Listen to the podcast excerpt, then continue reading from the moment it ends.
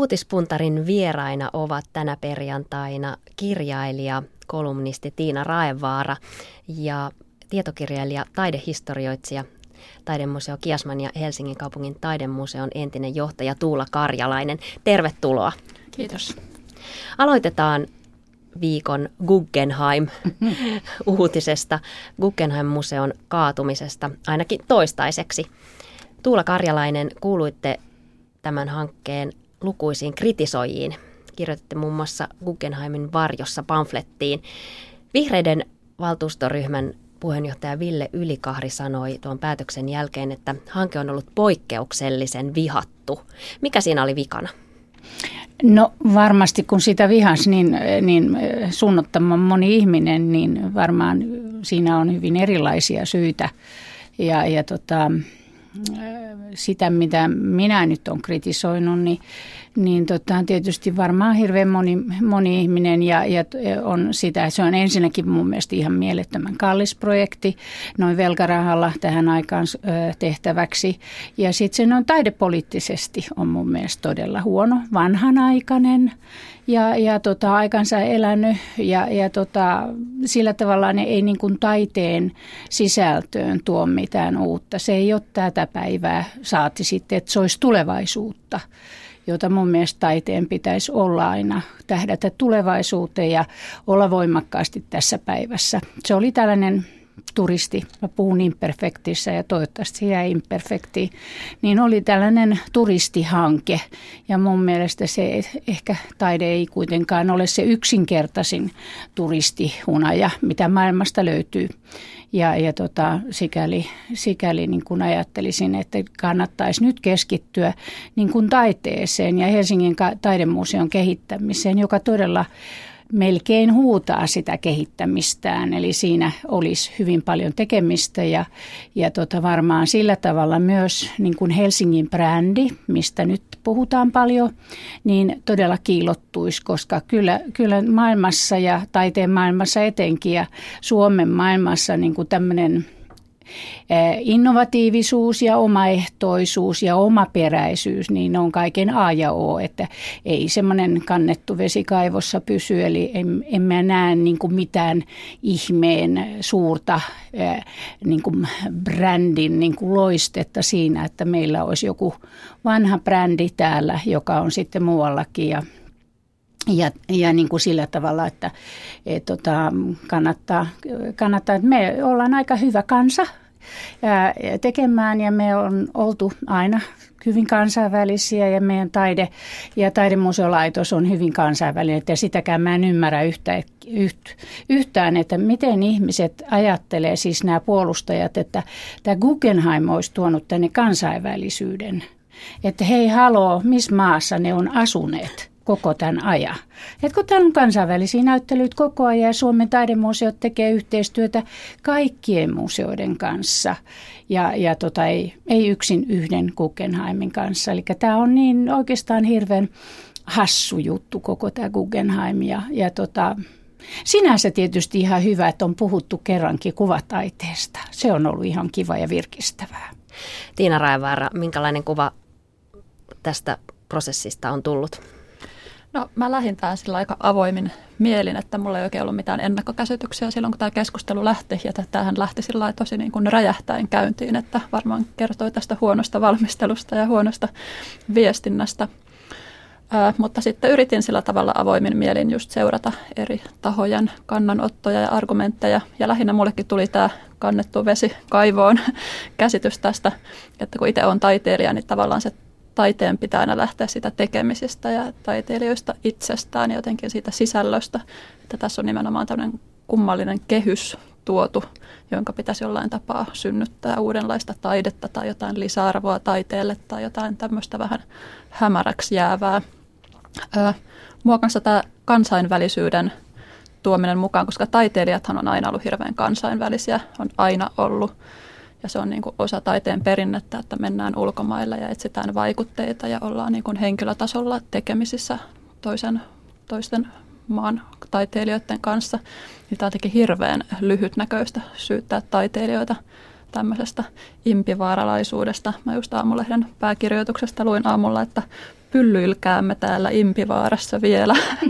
niin eihän tämä millään tapaa kuvaa suomalaista taiteen tekoa tai taiteen tekoa ylipäätään missään.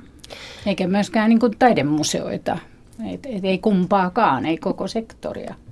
Niin Helsingin Sanomat oli huolissaan pääkirjoituksessaan juuri siitä, että Suomi jäänyt tämän museon hylkäämisen takia paitsi taidemaailman kansainvälisestä verkostoista, joita pitkin nämä monet tärkeät, kiinnostavat näyttelyt kulkevat. Se ei siis ilmeisesti ole näin, Tuula ei, Karjalainen. Ei todellakaan jää. Ja, ja tota, niin kuin Suomessa niin moni näyttää uskovan, että Guggenheim on jotenkin maailmalla ylistetty niin taiteen brändi, niin näinhän ei välttämättä ole ollenkaan. Ja, ja Guggenheim on yksi suuri taidemuseo filiaaleineen, mutta tota, lisäksi sitten on valtavan paljon muita ja, ja tota, taidemaailma on hyvin laaja. Ja esimerkiksi mulla koskaan, enkä mä ole koskaan oikein kuullut, että kellään koke- kollegoillakaan olisi ollut mitään erityisiä vaikeuksia koskaan saada mitään taidelainoja – että niin kauan kuin rahaa ja on tilat, niin Suomella on niin kuin erittäin hyvä maine. Me maksetaan aina, meillä on hyvät tilat, meillä on hyvät välineet, meillä on hyvä henkilökunta, me ei rikota teoksi, aina on saatu lainat ja varmaan saadaan tulevaisuudessakin. Kuten tässä jo Tiina Raivara viittasi Aamulehden pääkirjoitukseen, niin tänä aamuna luimme, että, että Aamulehden mielestä Guggenheimin kaatoi viime kädessä juuri taiteilijat ja museoväen vastustus. Lehden mukaan taiteilijat ja museoväki halusivat pitäytyä vanhaan ja tuttuun, kehitellä ennemmin kuvataiteelle Euroopan seurasaarta kuin Manhattan ja Helsingin tapaan. Miten tämän näette? No kyllähän tämä on jotenkin pitkälti päinvastoin, että nimenomaan halutaan turvata se mahdollisuus tehdä uutta ja katsoa oikeasti tulevaisuuteen, eikä mitään tämmöistä hieman vanhahtavaa brändiä tuoda täyttämään tilaa ja viemään energiaa ja rahaa. Tätä hassusti ajatellaan niin päin, että jotenkin Helsinki ei ole mitään ja Guggenheim olisi tuonut sille lisäarvoa. Kai se pitäisi ajatella niin, että Helsingillä nimenomaan on jotain, mitä Guggenheim olisi halunnut itselleen ja me oltaisiin tuotu Guggenheimille lisäarvoa. Ja mä pikemminkin ajattelen, että tämä voi tuoda uusia mahdollisuuksia paljon hienompiin asioihin, koska tämä jotenkin ehkä kertoo siitä, että Helsingillä on jotain tämmöistä oman arvon tuntua, kun ihan kaikki tarjottu ei kuitenkaan kelpaa. Näin mä uskoisin kanssa, että itse asiassa varmaan muut maat ihan, ihan todella niin kuin kunnioittaa tätä, että meillä on niin kuin tällainen niin kuin voimakas tahto ja, ja me pystytään valitsemaan asioita myös pois. Ja, ja tota, niin kuin sanoit, niin, niin kyllä, kyllä tota, tämä impivaara olisi ollut siellä Guggenheimin puolella jos ajatellaan sitä vanhoillisuutta. Eli, eli tota, siihen ei varmaan kukaan halua. Vaihtoehdoksi taiteilijat ja alan nimekäs tukiryhmä ovat esittäneet Checkpoint Helsinkiä, jossa kerättäisiin omin suomalaisin voimin kansainvälisesti merkittävä taidekokoelma vähitellen Helsingin taidemuseon yhteyteen. Miltä tämä ehdotus kuulostaa? No minusta se on oikein hieno ja, ja tota, se on hyvin mahdollinen, koska osittainhan tätä tehdään. Ja siinä, siinä varmasti täytyisi tehdä semmoisia kunnallispoliittisia niin kuin hiomisia, jotta se, sen, sen niin kuin voisi toteuttaa niin kuin ihan täydellä teholla. Ja, ja sitten myös tietysti tota, mm, katsoa näitä, näitä tota varoja ja, ja, ja tota, sitten liittää tietysti siihen myös näyttelytoiminta ja ja mahdollisesti tulevaisuudessa tilat. Ja lähtee niin kuin kehittämään niin kuin aivan uutta, uuden tyyppistä taidemuseolaitosta ja uuden tyyppistä kokoelmaa. Ja siitä varmasti maailman niin kuin muut museot ovat hyvin kiinnostuneita myös. No, tässä on se hyvä puoli, että tämä lähti nimenomaan tälle sisällöstä liikkeelle ja siitä taiteen tekemisestä itsestään liikkeelle. Mä en hirveän hyvin tunne yksityiskohtia tästä projektista, mutta ylipäätään tässä on tullut hirveän hassutana niin kuin vastakkainasettelu, niin kuin täysin tämmöisiä jotenkin keksittyjä ääripäitä. Kirjailija Johanna Sinisalo kirjoitti aamulla, on olemassa vain kaksi vaihtoehtoja, vaihtoehtoa, kallis franchising-museohanke ja lopullinen lohduton käpertyminen rukin lavojen sekaan päreen valoon. Eli on just jotenkin ihan niin kuin täysin luotu tämmöiset keinotekoiset vastakkainasettelut ja haluttu jotenkin mustamaalata nyt ne, jotka haluaa nimenomaan turvata sen uuden luomisen. Niin jotenkin mustamaalattu heidät tämmöiseen pimentoon ja ulos kehityksestä. Joo, mä oon ajatellut, että varmaan kun on katsonut näitä Guggenheimin puoltajia, miten ne arvostelee niin kuin näitä, jotka ovat kriittisesti keskustelleet siitä, niin niin se on aika, kun siis leimataan Amerikka vihamieliseksi, impivaaralaiseksi, kansainvälisyys vihamieliseksi, niin kaiken maailman täysin aivan lapsellisia, uskomattomia asioita, niin mä oon kyllä ajatellut, että niillä taitaa olla argumentit kyllä aika vähissä, kun pitää lähteä tolle linjalle toisaalta eihän tässä ole edes haudattu mitään ollenkaan lopullisesti, että Ei. tämä kaupungin hallituksen äänestyshän oli vain yksi tämmöinen välivaihe tai yksi tapa, jolla tätä oltaisiin viety eteenpäin, että ei mulla nyt sinänsä ole niin kuin sitä, mitään sitä vastaan, että tänne jonkunlainen Guggenheim jonnekin nousisi, jos se jotenkin tulisi eri lailla ja eri tavalla maksettuna ja jostain eri lähtökohdasta. Että nyt on jotenkin myös tämmöinen liian lopullinen jotenkin niin, kanta. Kyllä, tähän. siis mun mielestä voi tulla Guggenheim, mutta niin kuin Guggenheimit yleensä, niin ne tehdään kyllä ihan yksityisellä rahalla.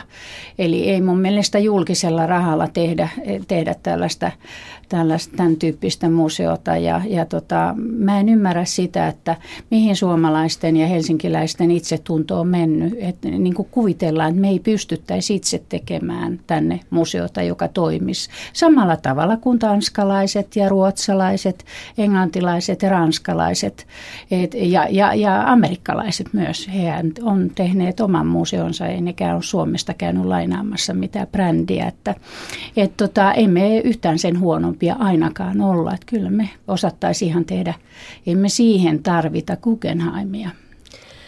Uutispuntarin vieraina ovat Tuula Karjalainen ja Tiina Raevaara. Mennään sitten toiseen, voisi sanoa ongelmaan, Talvivaaran kaivoksen ongelmiin ja Suomen kaivot, kaivosteollisuuden maineeseen. Talvivaara on viime aikoina ollut julkisuudessa kaivoksen liuosaltaassa löydettyjen kuolleiden lintujen takia tehtaan alueella kuolleen työntekijän ja lähijärvien pilaantumisen sekä kiistellyn uraanin talteenottoluvan takia. Minkälaisen kuvan talvivaara antaa mielestänne suomalaisten kaivosyritysten toiminnasta?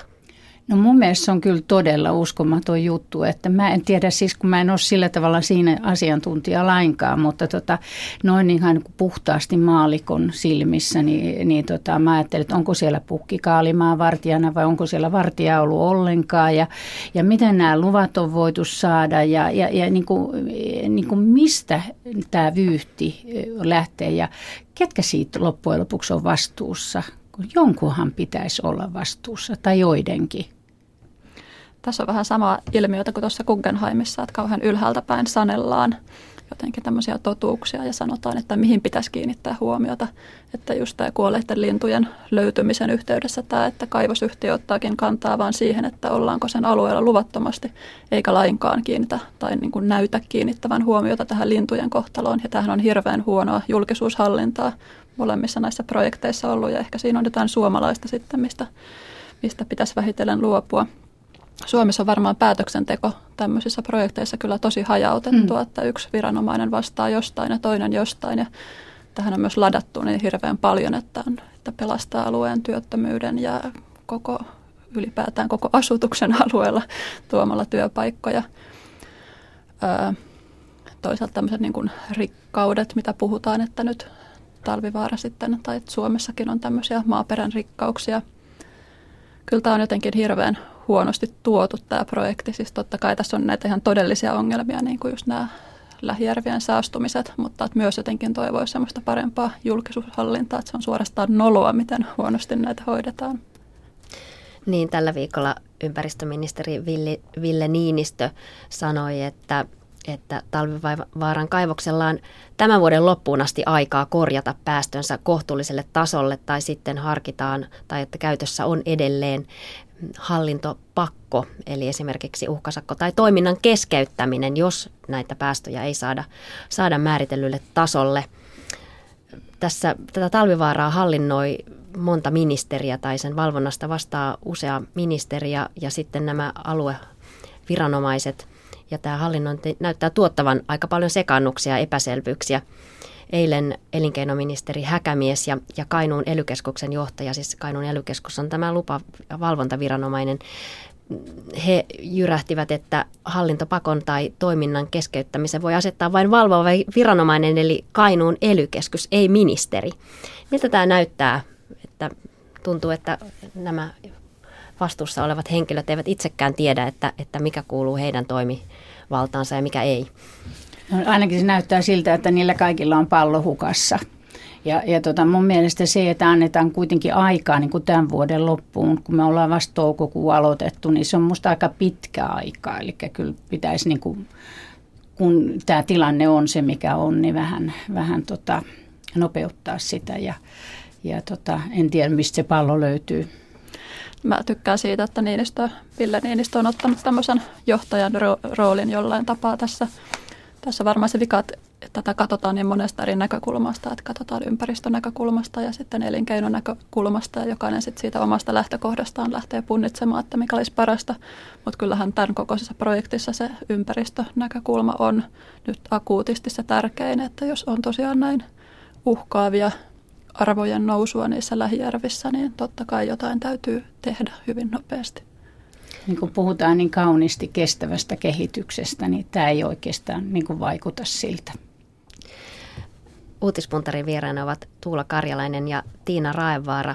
Talvivaaran ympäristöongelmat ovat saaneet järjestöt ja monet paikalliset ihmiset takajaloilleen. Talvivaaraa on vastustettu mielenosoituksissa, mutta samaan aikaan kaivosbuumista on odotettu merkittävää työllistä ja erityisesti Pohjois- ja Itä-Suomen harvaan asutuilla seuduilla. Herättääkö tämä ristiriita ajatuksia?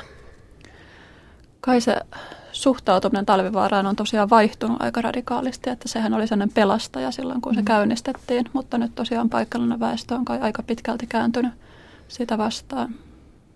Eli ne on niin liian kalliita työpaikkoja noin ympäristöllisesti ajatellen. Niin, että sitten kun ne jäljet rupeaa oikeasti näkymään siinä Kyllä, Lähijärvessä, joo. niin sitten Sitä hintaa ei kannattaisi niin. maksaa. Mitä vaadittaisiin, että tämmöinen kolhu kaivosteollisuuden maineeseen paikataan, tai onko se ylipäätään mahdollista?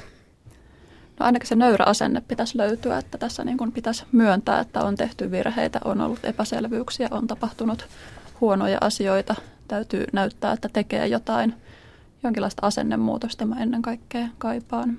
Kyllä, joo, joo. Ja kaikkihan toisaalta on mahdollista maailmassa, mutta tota, ei varmaan ihan tuolla tavalla kuin tähän asti on toimittu.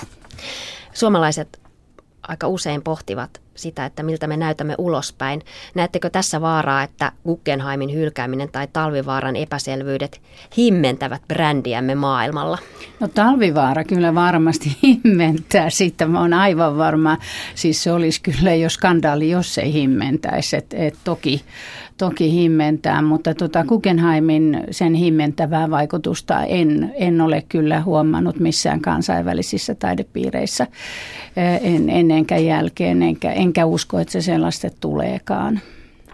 Tässähän oli se huvittava yksityiskohta, että ihan pari viikkoa sitten oli julkisuudessa laajasti esillä tämä suomalaisen tutkijan pidätys Venäjällä, kun oli ottamassa näytteitä joesta. Ja nyt sitten heti, kun suomalaiset toimittajat löytävät kuolleita lintuja ihan suomalaisesta kaivoksesta, niin hyvin samantapainen suhtautumistapa oli kyllä suomalaisella kaivosyhtiöllä sanoi Tiina Raevaara uutispuntarin toisena vieraanaan Tuula Karjalainen. Tällä viikolla vietettiin myös iloista työnjuhlaa vappua. Poliitikkojen vappupuheista puheissa oli kuultavissa yksi yhteinen teema, ahneus ja siihen haettiin ratkaisuja. Ahneudesta on puhuttu myös tämän päivän isoimman uutisen, eli jääkiekon MM-kisojen yhteydessä. Tänään siis alkavat Helsingin ja Tukholman jääkiekon MM-kisat ja etukäteen kisoissa on puhuttanut, puhuttanut lippujen korkeat hinnat. Halvimmat Suomen pelien liput jääkiekon MM-kisoissa maksavat 155 euroa ja tämä vastustajamaasta riippumatta, eli se kuka on vastustaja ei, ei vaikuta siihen, kuinka kalliita nämä Suomen pelien liput ovat. Tämä on saanut kisayleisön raivostumaan. Mikä teidän mielestänne on sopiva hinta tämmöisen tämmöisten kisojen lipuista? Kauhean vaikea sanoa. En ole todella pitkään aikaan itse käynyt. Varmaan aika porrastettu lippujen hinta, että on opiskelijalippuja ja lastenlippuja. Niin, ja lastenlippuja eri, ainakin pitää paljon olla. Eri katsomoihin eri hintaisia. Kyllähän yleisö on niin iso osa jääkiekkoottelua, että jos tällä tavalla vähennetään yleisöä oikein jotenkin tarkoituksellisen tuntuisesti, niin kyllähän se vie paljon jääkiekon sitä ominaisuutta no, Silloinhan pois. siitäkin tulee eliittiurheilua, Kyllä. tai siis katsomista, että ei kai ole tarkoitus. Ylipäätään konserttien ja tapahtumien hinnat ovat nousseet vuosi vuodelta. Kysymys on juuri siitä, että kenelle kulttuuri tai urheilu on tarkoitettu. Riittääkö, että pääsy on vain varakkailla? Ei todella. Ja esimerkiksi jos ajatellaan meidän museolaitosta ja taidemuseoita, niin siinähän on aina ollut niin kuin tämä idea, että että katto on korkealla ja kynnys matalalla ja, ja tota, lippujen hinnat on aina hyvin matalat ja alle 18-vuotiaat pääsee ilmatteeksi. Ja, ja tota, sitten on ilmaisia päiviä paljon, että siis että ei ketään haluta sulkea pois. Ja, ja tota, sitten esimerkiksi Guggenheimin tulo niin kun kokonaan muuttaisi tämän kulttuuriilmapiirin. Eli, eli silloinhan se on, että mummot pussii ja rahat pois ja kaikilta.